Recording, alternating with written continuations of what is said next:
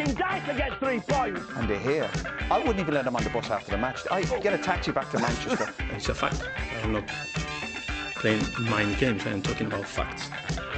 He can't take it, can he? He can't take it. He just can't take it. Boom.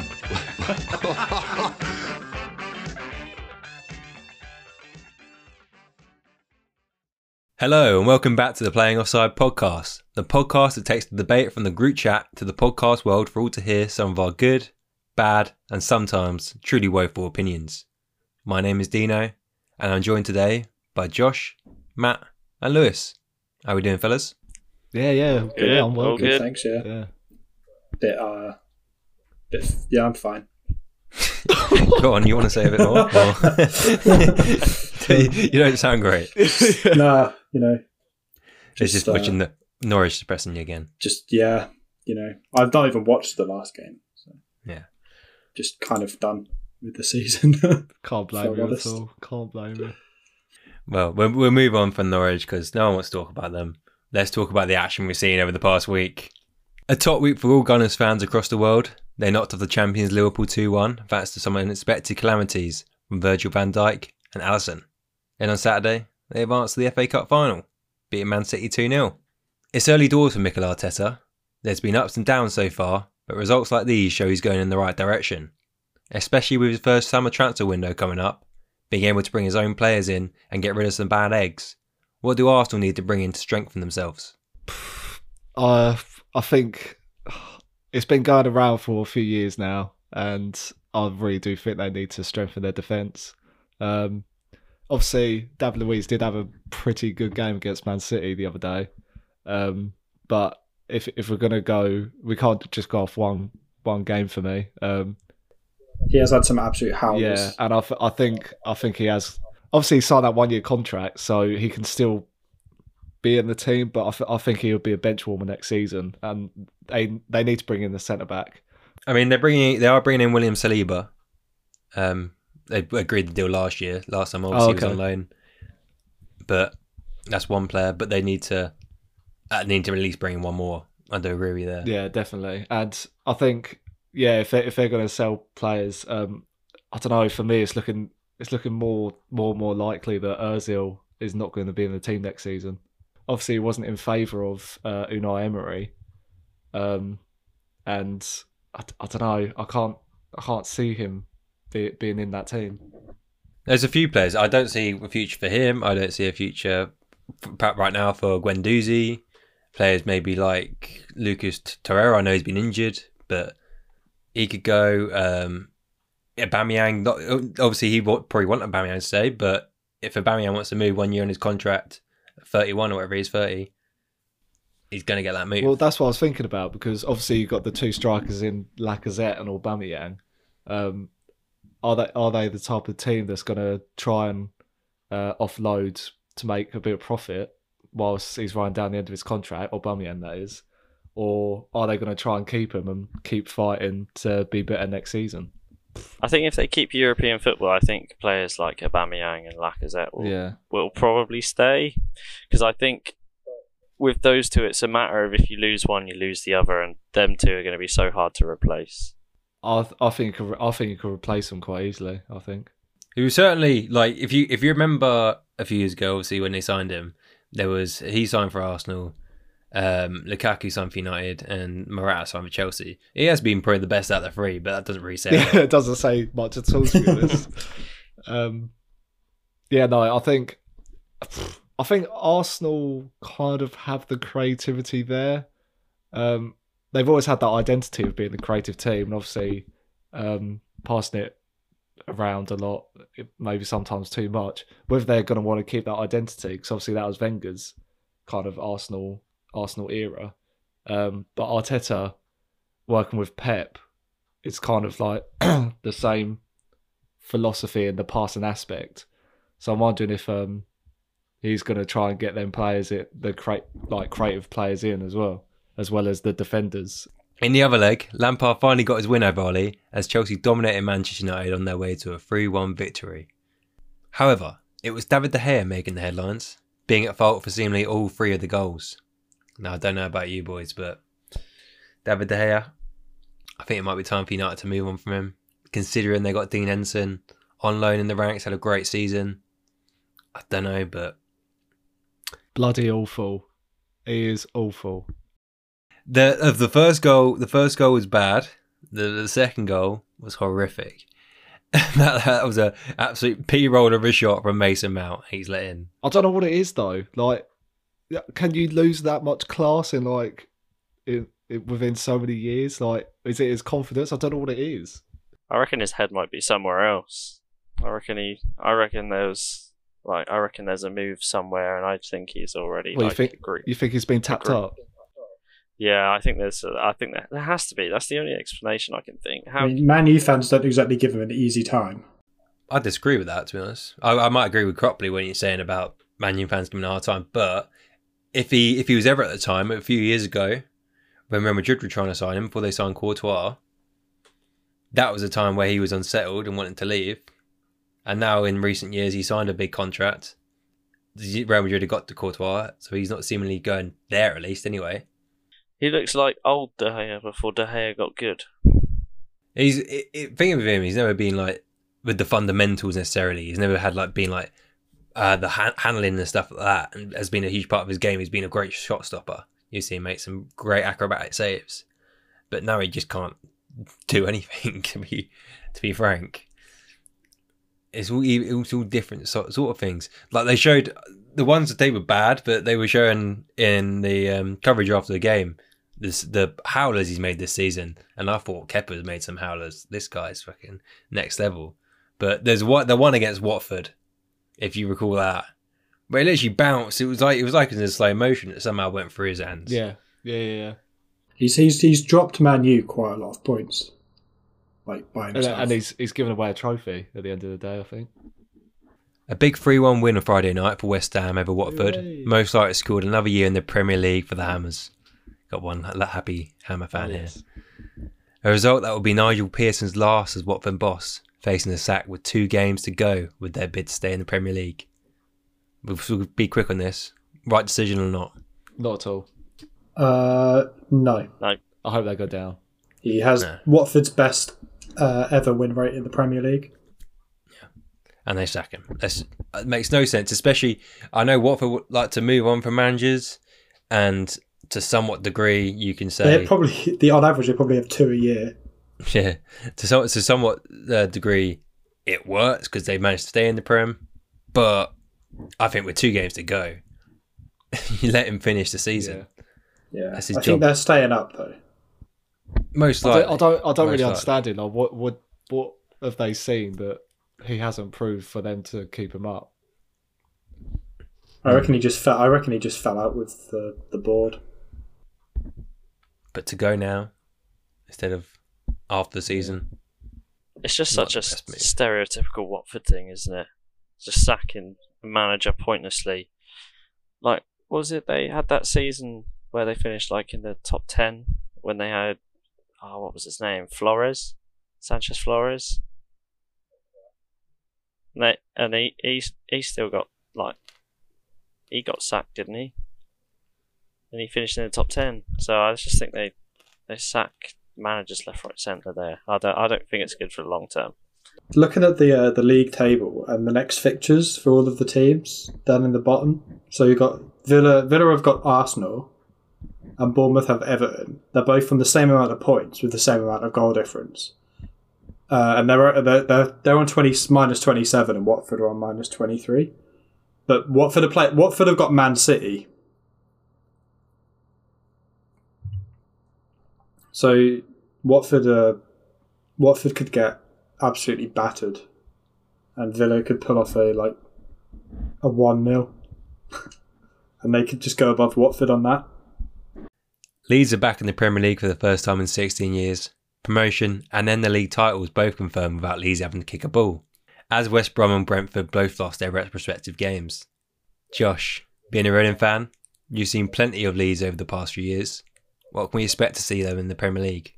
Sorry, what can we expect to see from them in the Premier League? Oh, I mean, Bielsa knows how to get the best out of his whole, out of his players. I get doing that, and it, I think it's going to be similar to kind of, I'm not saying they're going to do as well, but similar to Sheffield United, their players are going to be running, and that like they play this really weird three three three.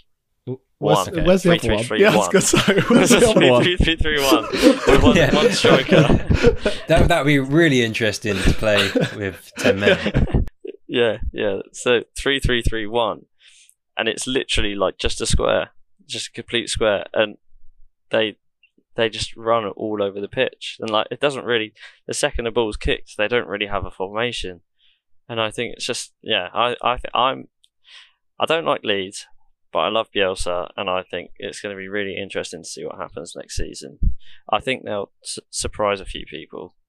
I think, oh, imagine the rivalries that Leeds have, though. Like, them games are going to be so good. Like, I think Sky are going to be all over that, like, obviously. In in the rivalries aspect and kind of their fan base, I, I actually think it would be pretty amazing. There's no denying Leeds are one of the biggest clubs in the country. Oh, yeah. When you when you consider... Um, them being such a, a large city with only having that one football team. Like obviously you got London has yeah. plenty, uh, Manchester has, you know, United's uh, city. Obviously you got like you got the rare ones where it's a big city like Leeds and Newcastle, where they have huge fan bases because they've only got that one team in the city. Like I've never seen a championship winning team with that much like news like going on. Um, so oh, yeah. I, th yeah, I think yeah. I think um. And that aspect of like support rivals and all that, I think it's going to be, I think it's going to be well good.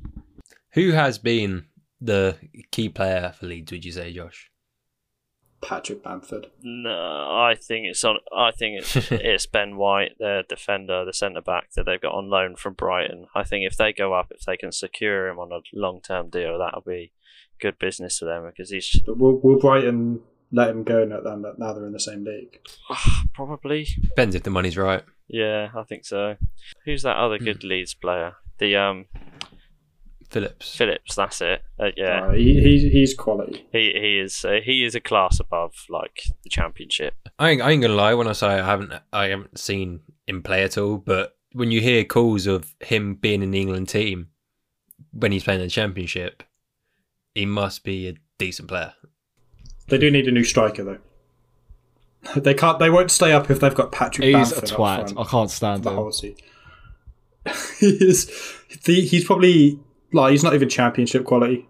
Ah, oh, I, I think a striker will be their their number one target for yeah. the summer because their goalkeeper, um, oh, what's his name? Kiko Casilla. Yeah, yeah, the one who used to play for Real Madrid. Yeah, yeah. The one who, yeah. yeah. He, He'll stay as their number one next season, no doubt. He'll stay as their number one. He's, next had, a, he's had a few rocky games, but he's got that experience. I mean, they could potentially bring in maybe um, Ryan Brewster on loan. He had a good season, um, half season for Swansea. Could maybe do it for Leeds. Yeah, he he seems all right because he, he's the Liverpool young Liverpool striker, isn't he? Um, yeah, yeah. I, th I think that could be a good shout actually. I think uh, Leeds will go further afield. They need the next Mark Viduka. Mark Viduka or Alan Smith. They'll probably end up decided like Mitrovic from Fulham. I was going to say, uh, yeah, yeah. That is the that is such a decent signing for like that's yeah, a realistic sign. Keeping with the theme of promotion, as Wycombe Wanderers were promoted to the Championship for the first time in their history, defeating Oxford in the playoff finals two one, despite only managing to have twenty-four percent possession. Possession hasn't been a game Wycombe have tried to win throughout the season, being dead last in League One. With Wycombe being a club that has barely spent in the transfer market over recent years, having a team of unlikely heroes such as Adebayo Akinfenwa and Matt Bloomfield, who has been a part of their midfield since two thousand three, what are the expectations for the club in the Championship? Uh, bottom. No, I think they'll surprise a few people, but I can't see them staying up like... Yeah, I don't know how they win their games. Like they they just shithouse wins every week. Well, it's every time they get a corner. They put Joe Jacobson yeah. on it and they get a goal. I mean, they literally did that in the playoff final. And it works because of how close the, the ball gets to the, the goal. The back, and it catches the post, keeper out yeah. every time. Yeah, he doesn't know whether to commit I, or not. I'm calling it now. Wycombe will win their first game of the season. and, and that's it. they'll they'll win like two more. But they'll yeah. they'll I don't know. They they can't. They've not. They they just got taken over by like a multi-millionaire. Um, well, it's going to be bad anyway, most likely. Um, whatever's going to happen. But the fact that they actually do have a stable ownership now um, means it's going to be far better than it, w- it would have been if it was the year prior, maybe. But the only thing is, they're not exactly. They're, the club's not exactly the nicest, like when it comes to like location. If you're any fan trying to go to an away day to a Wycombe Wanderers game, um, have have fun on the walk. Good, good luck getting to and from the stadium. it's it's a trek. It's an absolute trek from the train station. Great stadium. I like, the atmosphere's brilliant. Going back it's to right. how Wycombe play, I honestly think in a championship, like they'll be okay. Like because they're set up. Like you think that they barely have the ball. They let teams play, th- like try, like have a go at them. And I think in the championship, if you go on an away day, like if Wycombe go away, like they're perfectly set up to at least try and get a point. It's like that's fair enough. It's like fair. we'll try and grab we'll grab a goal if we can, and then we just chuck ten men behind the ball again. You know, it is, yeah, it's not going to be quite like you know have like Norwich come um, up to the Premier League and trying to play the same way they did in the Championship. But there's a lot better teams. There's obviously a lot better teams from League One to the Championship. But if they're just if they're just putting ten men behind the ball, just try and defend, launch it deep and go for set pieces. That's pretty much the way they're playing the championship. It'll anyway. work for a few teams. But yeah. The, the, I, I, cause but you can't imagine a team, of, team like Aston Villa, if they get relegated, come down, they should be able yeah. to manage it. Like, when, when like they'll, they'll, beat, they'll beat Norwich one nil because that's how it works. Like I remember a couple of years ago, uh, Charlton came up to the championship. Yeah. Uh, and they got relegated that year and uh, beat. They they won one nil a lot in like a few of their games, but they they, they were scoring like the thirtieth minute and just dropped back for like the rest of the game. And the other team will have like thirty shots on target or something like that. Hmm. But that's so how the championship saying, tends to work. So we're all saying for Wycombe Wanderers, I think there's no doubt about it, even though Even though Wycombe are my second team, twenty-fourth. No, no, no. I think I think they could avoid the drop. No. Oh, okay. I, I genuinely think they could afford the drop. twenty-fourth. Ju- if they do, it would be just. Yeah, I think it would be close. I think it will be close. I think they'll avoid the drop. I think just the way they'll set up on their way days, they'll be fine.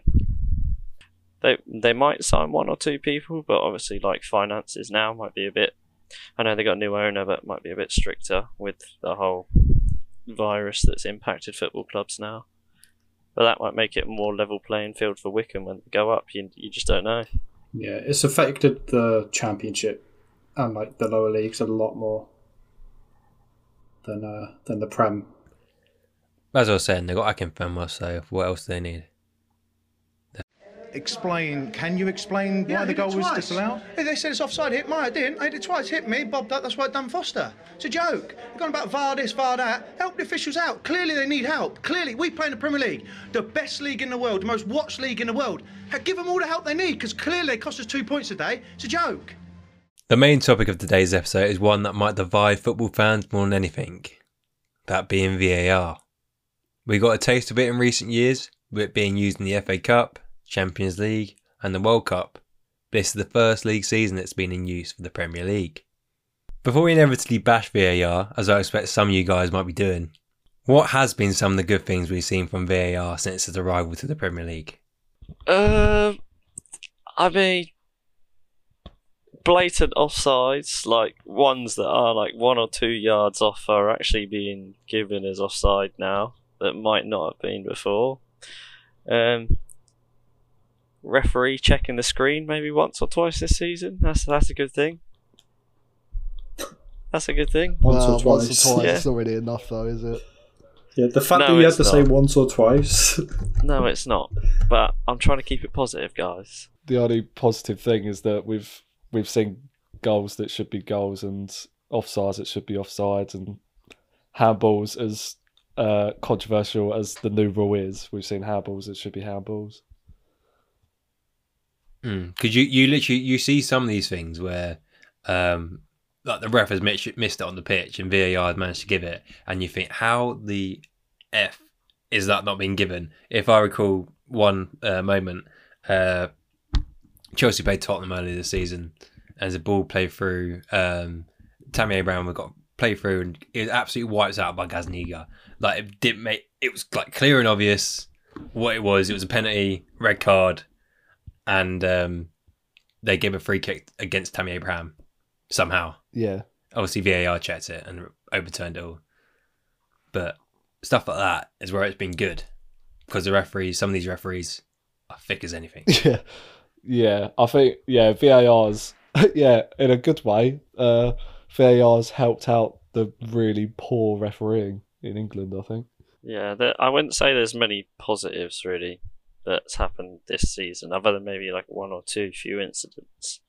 Because, like, they are, I want to say they're getting used to it, but, like, they had it with the cup and everything, but... Yeah, I think next season it'll be better when some of the rules, like the handball rule, gets reviewed and stuff. And I think it should be focused more on just obvious. Yeah, if it's like a toe off, toe offside, if you can't see it without pausing it, without using the lines, I I think that should that should yeah. be how it's done personally. I think, yeah, and also, uh, I, it's kind of a good thing. It's kind kind of not, but um, it it can be quite entertaining when uh. a goal against your team is scored and it gets ruled out. Um, that can be quite fun to watch sometimes. So there are some some good points about it, but then obviously there's plenty bad. But what do you believe needs to be modified to improve V A R for future seasons to come? Uh, I think there's a few things. Uh, I think, like we mentioned earlier, the ref going over to the screen once or twice. I think he has he has to just go over to the screen himself. Um, like yeah. he's he's just got. For me, he needs to. They need to do that more, obviously, for the but only really for the big decisions, but as a way to, on the pitch, if the players are asking, well, why was he why was he sent off? All the all the ref can usually do is go, well, upstairs they thought yeah it, they showed it was clearly that it was yeah. a red card. He can go, well, I've seen the footage. Your studs was up. It, he clattered his head. Yeah, and I think he's off. And also. And I made that decision. Yeah, and also in kind of a psychological way, I think the ref will be quicker uh, going to the use of the screen because it's got all the fans around and telling them to hurry up. Whereas in the in the room, they're all, they've got no pressure really themselves to hurry up and get it over with. Yeah, and they take their bloody time. Yeah. And and now and now that I mentioned that, I think that there needs to be a maximum amount of time that needs to be spent on watching V A R decisions. Because it goes on for way, way too long. Some of them, they they, they look at it for like three yeah. minutes, and it's ridiculous. And then they yeah. give two minutes at a time at the end I of think, the half. And, yeah, and that's the thing that really the, you you want to get the right decision. Yeah, you do. But, but then it's uh, then it's at a case of um, if you're spending two, three minutes looking at it, how how clear and obvious can it yeah, be? Exactly. Maybe yeah, exactly. That was the whole point of they it. They should have thirty. Se- they should have a thirty-second timer. Mm, I think you need longer than thirty. Like seconds. Thirty seconds should. Like, it, Nah, thirty seconds should be long enough. It's just ridiculous. Like, I don't, I don't get how they spend so long. And obviously, like you just said, Dino, it, it, at the end of the day, it goes down to clear and obvious, which is what the whole point of it, like one of the things was meant to be. And to spend three minutes looking at whether someone's offside, no, like definitely not. Do you think they've got quicker with the decisions as the season's coming closer to no, an end? No, definitely not. They spent three minutes trying to look for a goal uh, in the West Ham Tottenham game, that Antonio one, and they took they took three minutes. It's like you, you know what you're looking at or what you're trying to look at. Make the decision. It just makes me angry. They're just too busy. See, for for me, I don't mind if it takes like two three minutes as long Why? as the decision. No, r- the whole right. point. The whole no no the whole point of sport is that it's meant to be entertainment, and and in terms of football. It's got to be constantly like going. When you're waiting three minutes, you're killing you're killing the atmosphere. You're killing the joy of the game. There's nothing fun about what's sitting there for three minutes, whether there's going to be a goal or not. Do you think there should be a little show or something instead of there being? If there's nothing going on those two three minutes, get you know, be the N F L, get the cheerleaders out, entertain the no, fans or something. No, definitely not. definitely not. I think if it's something like if it's something like an offside, I think it should just go straight by eye. They should watch it back instead of like trying to line it up perfectly to see toe by toe whether it's offside, and just like do it by eye. And if it looks offside, it's offside, and it should just be given like that. Instead of all the measuring, because the measuring takes yeah. longer. I yeah, because yeah, that's what makes me laugh. It's when um they do an instant replay um on the screen, and you can like they you don't even see V A R on the lines on the screen at the time, and you can see yourself before they've even got the lines out whether something's offside or not. And I think if it's something like an instant, like serious foul play as well, I think the second that it gets to like. They say to, for example, in Michael Oliver's ear on the pitch, like, oh, a potential serious foul play incident. I think he should just go straight over to the screen at that point, not wait for their verdict and then go, all right, I'll go look at the screen. Yeah. I think if they say it's a potential foul play, they should be reviewing it in his ear, and he should be going over to the screen and looking at it at the same yeah. time. And that that saves time, I think. Yeah. I wanted to mention, I think. Um, Obviously, when the fans do return to the stadiums, they should show what went, what, why it was ruled out. Um, the fact that, like, because they're kind of just in the dark about the whole thing. I don't know what was wrong or whatever. If they're showing fans on the screen, it's just a.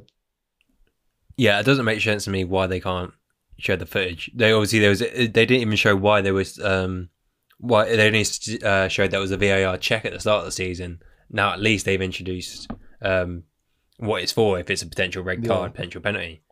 But what, it's, like, it, it? it's really weird because it's almost like they're trying not to take responsibility sometimes, like of bad decisions. Trying to hide their decision yeah, almost. Yeah. There have been calls for ex-players to become a part of the V A R room, particularly to give views on decisions such as impact fouls. Is this something you guys agree with? I, I, I personally, yeah. Like, I think ex-players... like they'll know what they're on about, unlike the refs. It's like it'd be like having a pundit as a ref. I don't think you necessarily need a pundit as, as a ref, but most pundits you know, are ex-players, aren't they? The th- the thing about this though, what I'll say is, are ex-players willing to do it? Because it's been a discussion. Be. They they say it in the uh, as pundits that this needs to be introduced, but are players going to do it? You know, you're gonna if if they're going to introduce it, you're probably going to need. You're probably yeah, you're probably gonna need one player per game, whether it be you know. That'd have to like, be you know, non-biased. Yeah, I was gonna well. say non-biased. So you'd have to yeah. have like. That'd be so. You couldn't hard. have a Premier That'd, League player. Yeah. You couldn't have a Premier League player doing Premier League games. That'd be so hard to try and organise that. I think. Yeah, I think like True. referees, it's hard enough because they have to be unbiased. Like they have to declare what club they support, and then they can't ref a rival match and stuff yeah. like that. And saying that, like, would them players have to get not training as such, like like uh, badges, but they can't. Surely they can't just rock up into the room and make like make a decision. You probably would need some sort of qualification if it eventually led to it.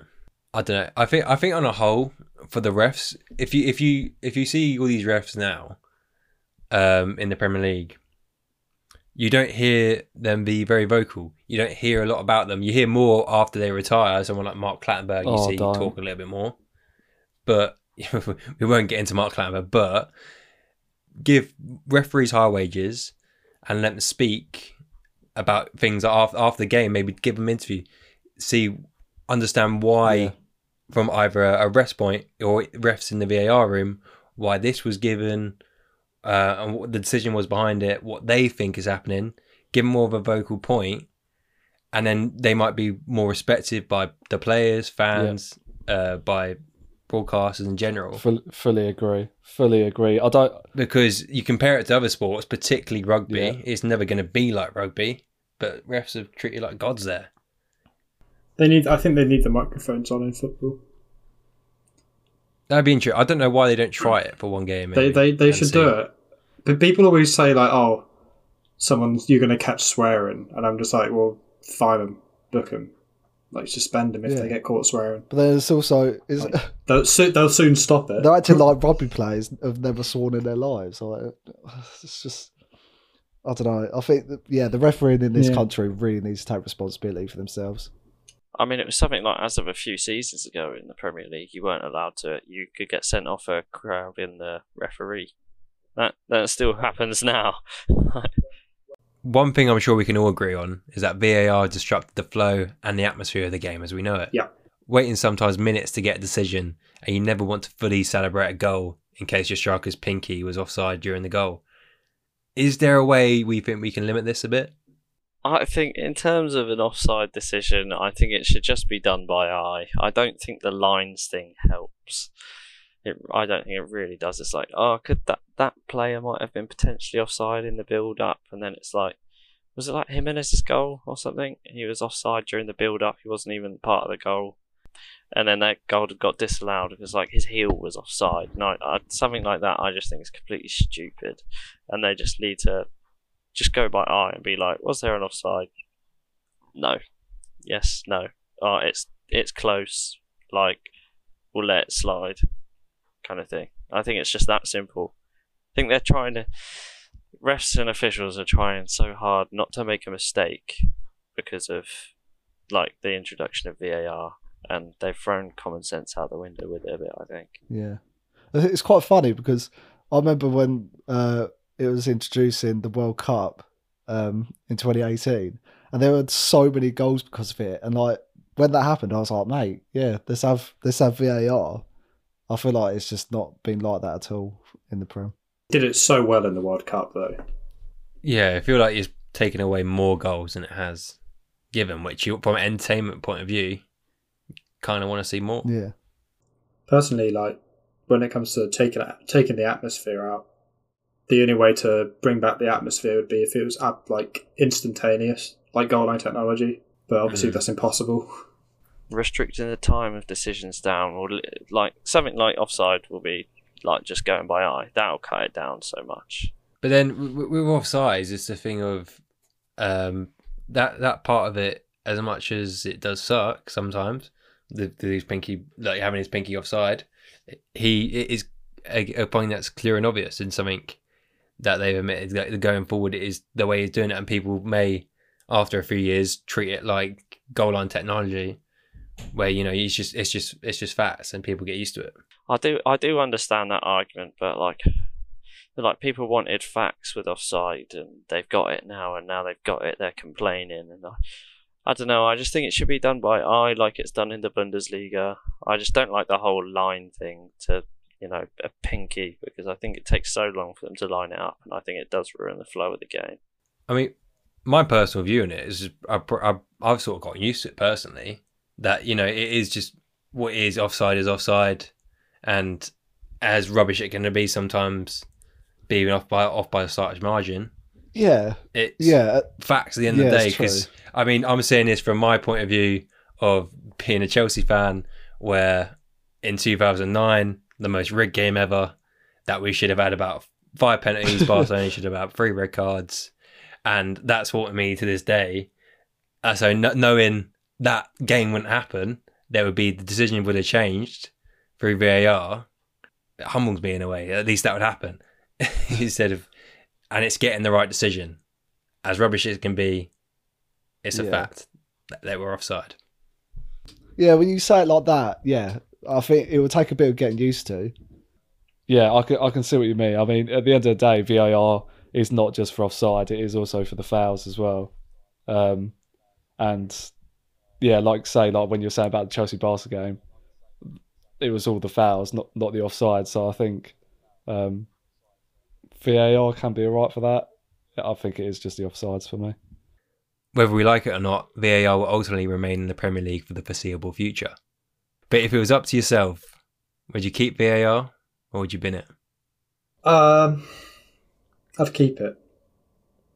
Um, but it's, it's going to take a while to uh, to settle in the league, and pe- people will f- completely forget that we didn't have V A R in like five years' time, and it would just be the norm. The only the main issue is the atmospheres are going to be absolutely killed. To get to get the right decisions. Um, at least, hopefully, because yeah. there's still there's still some problems with it, but it is getting better in my view. Yeah, it is something that yeah they'll get they'll get quicker. Uh, yeah, I, I think keep it but improve it. I agree. Yeah. Like, I'm just kind of glad the Championship doesn't have it, because the officiating is twice as bad. Well, does that mean that they should have V A R? Nah, because they'd be even worse with it. So you say ultimately, like, from the start of the season to now, has your opinion changed for the better or worse of V A R? Or has it sort of been the same? I mean, it's. I started off really hopeful about V A R, but uh, that kind of plummeted after like three games. Well, my view on it's kind of like stayed the same. Like at the beginning, it like they they were literally looking at every tiny little decision, and it was taking like two minutes each time. And I was like, I was just like, they're getting used to it. It's just going to take time. And now the season's nearly over. I'm like, it has got better, but I do think it needs some fine tuning. And next season it will be fine tuned and it will get better. And then it'll, I think it'll just keep getting better. So I don't think it should be scrapped. Personally, I think they should keep playing while they're looking at certain things. Obviously, like it might be maybe maybe depends with, what it is, yeah, does, yeah, not goals, but like cer- certain decisions they should keep. They should no, keep if playing. It, if it's something, if it's something like a red card, and then that player goes on and scores, and then gets sent yeah. off. Like, do you got to reverse a goal and then send him off, or yeah, but it's fair. That would be a no, no bit of a I don't know. calamity. Though. But I get what you mean. Yeah, it just I just it just keep the game going, you know. Yeah. Probably be way more controversial actually. Speaking about things that will be remaining in the Premier League, at least for the start of next season, will be two things. One, the five substitutes rule and the drinks break halfway through each of the first halves. Are you guys in favour of these things or Oh mate. Not? Oh, you idiot. Uh Uh, no and no. Um, I think, firstly, the, the drinks rule is ridiculous. Just to get out of the way. Um, to say that the temperature is higher, so we need drinks breaks when they haven't done it in the World Cup, it's just it's just stupid. So this is not. This is the thing. This is actually not about the them actually needing a drink. This is to clean the balls and all that. That is the reason. But in my in my in my opinion about it. This is I was speaking to uh, speaking to my dad about it earlier. We both kind of like it. We both kind of like the idea for a manager to be yeah. able to have a second sort of team talk, sa- change things no. about, be more tactical. No, it goes back. No. I'm, I'm seeing this maybe from a point of view of being um, a fan of American sports, where I watch basketball and N F L, where there's a lot of stoppages, but. No, yeah, I, you get to see the tactical no, side of it. I fully disagree because I, why can't you go up and get go get a drink? I can't, dis- I can't. No, I can't agree because the thing is, is that it might all be well and good for tactics and all that, but at the end of the day, it's going to stop flow of the game, and it's going to be more uh, reason for Sky just to put a load of bunch of adverts in about. There'll be so many sponsors, and I, d- I don't want to go down that route. I think it's just absolutely ridiculous. I'm with Lewis on this. See, I like it. I really like the drinks drinks break, but like, I I wouldn't want it to go down to the extent of where we see a load of adverts because I quite like watching the whole manager talking to the team kind of side of it. Why you're not watching the game to you're not watching the game to bloody watch a manager speak to some players. You're you're watching like it, oh, it's just ridiculous, man. It's it is. Ridiculous. Well, you can go up and get a drink in that time. It's I, don't, I don't care about getting a drink. I don't care about Do getting a want. drink. I want to watch a game of football. It's what I've paid to see. Oh, yeah. You ain't losing. You ain't losing a minute though. The minute it takes to have that drink spray, you get added on an extra um, after ninety minutes. If you want to watch the manager shout at players, go watch Sunderland Till I Die. Oh no, that's true. Know. I just like the fact that, like, I think it gives the fans, like, say if you're sat at a game watching it with your mate, and like the drinks breaks happens, and you it gives you like you you'd probably sit there and watch the manager talking to the team, going like, we need to improve on this. I reckon the manager's going to like be roasting, but I then, don't know, player but then, X do you for not, being yeah, absolutely then, shocking. Do you not talk through the game anyway? Or like... I, I don't agree, but I don't think personally it's something that's entertaining, let's say, for the, the viewers. But it's just something for on the pitch, having a chance to go, all right, these last twenty, twenty, twenty-five minutes, we're going to shape up like this. We need to, like, like even though Ole Gunnar Solskjaer didn't do much with his team talk today, because obviously they, I think they conceded straight after, but having a chance to go, right, we're two nil down, this is what we need to change. You, we're going to push forward, we're going to change formation. They can, you can sort that all out instead of, you know, the typical thing of having a sub um, come on and he's got he's got to display it all. If If Mason Greenwood's coming on, he's got to tell everyone on that team, this is what we're doing, blah, blah, because the manager can't quite communicate with them. He's got the whole team there. He can communicate exactly what he wants to do, which from a tactical point makes the next twenty, twenty-five minutes more interesting. But from the subs point of view, we pro? No. Or not? Five subs. I know you're negative. Yeah, I, I think I'm going to try and keep calm. um, I I, I've re- I I don't like the five subs. I think I, my reason being is because big teams against the small teams, it, I think it would be quite unfair. If it like in terms of squad depth and the players that uh, City, Chelsea, Liverpool, um, and United can bring in, um, and then they're going to have a world class bench compared to I don't know um, Brighton.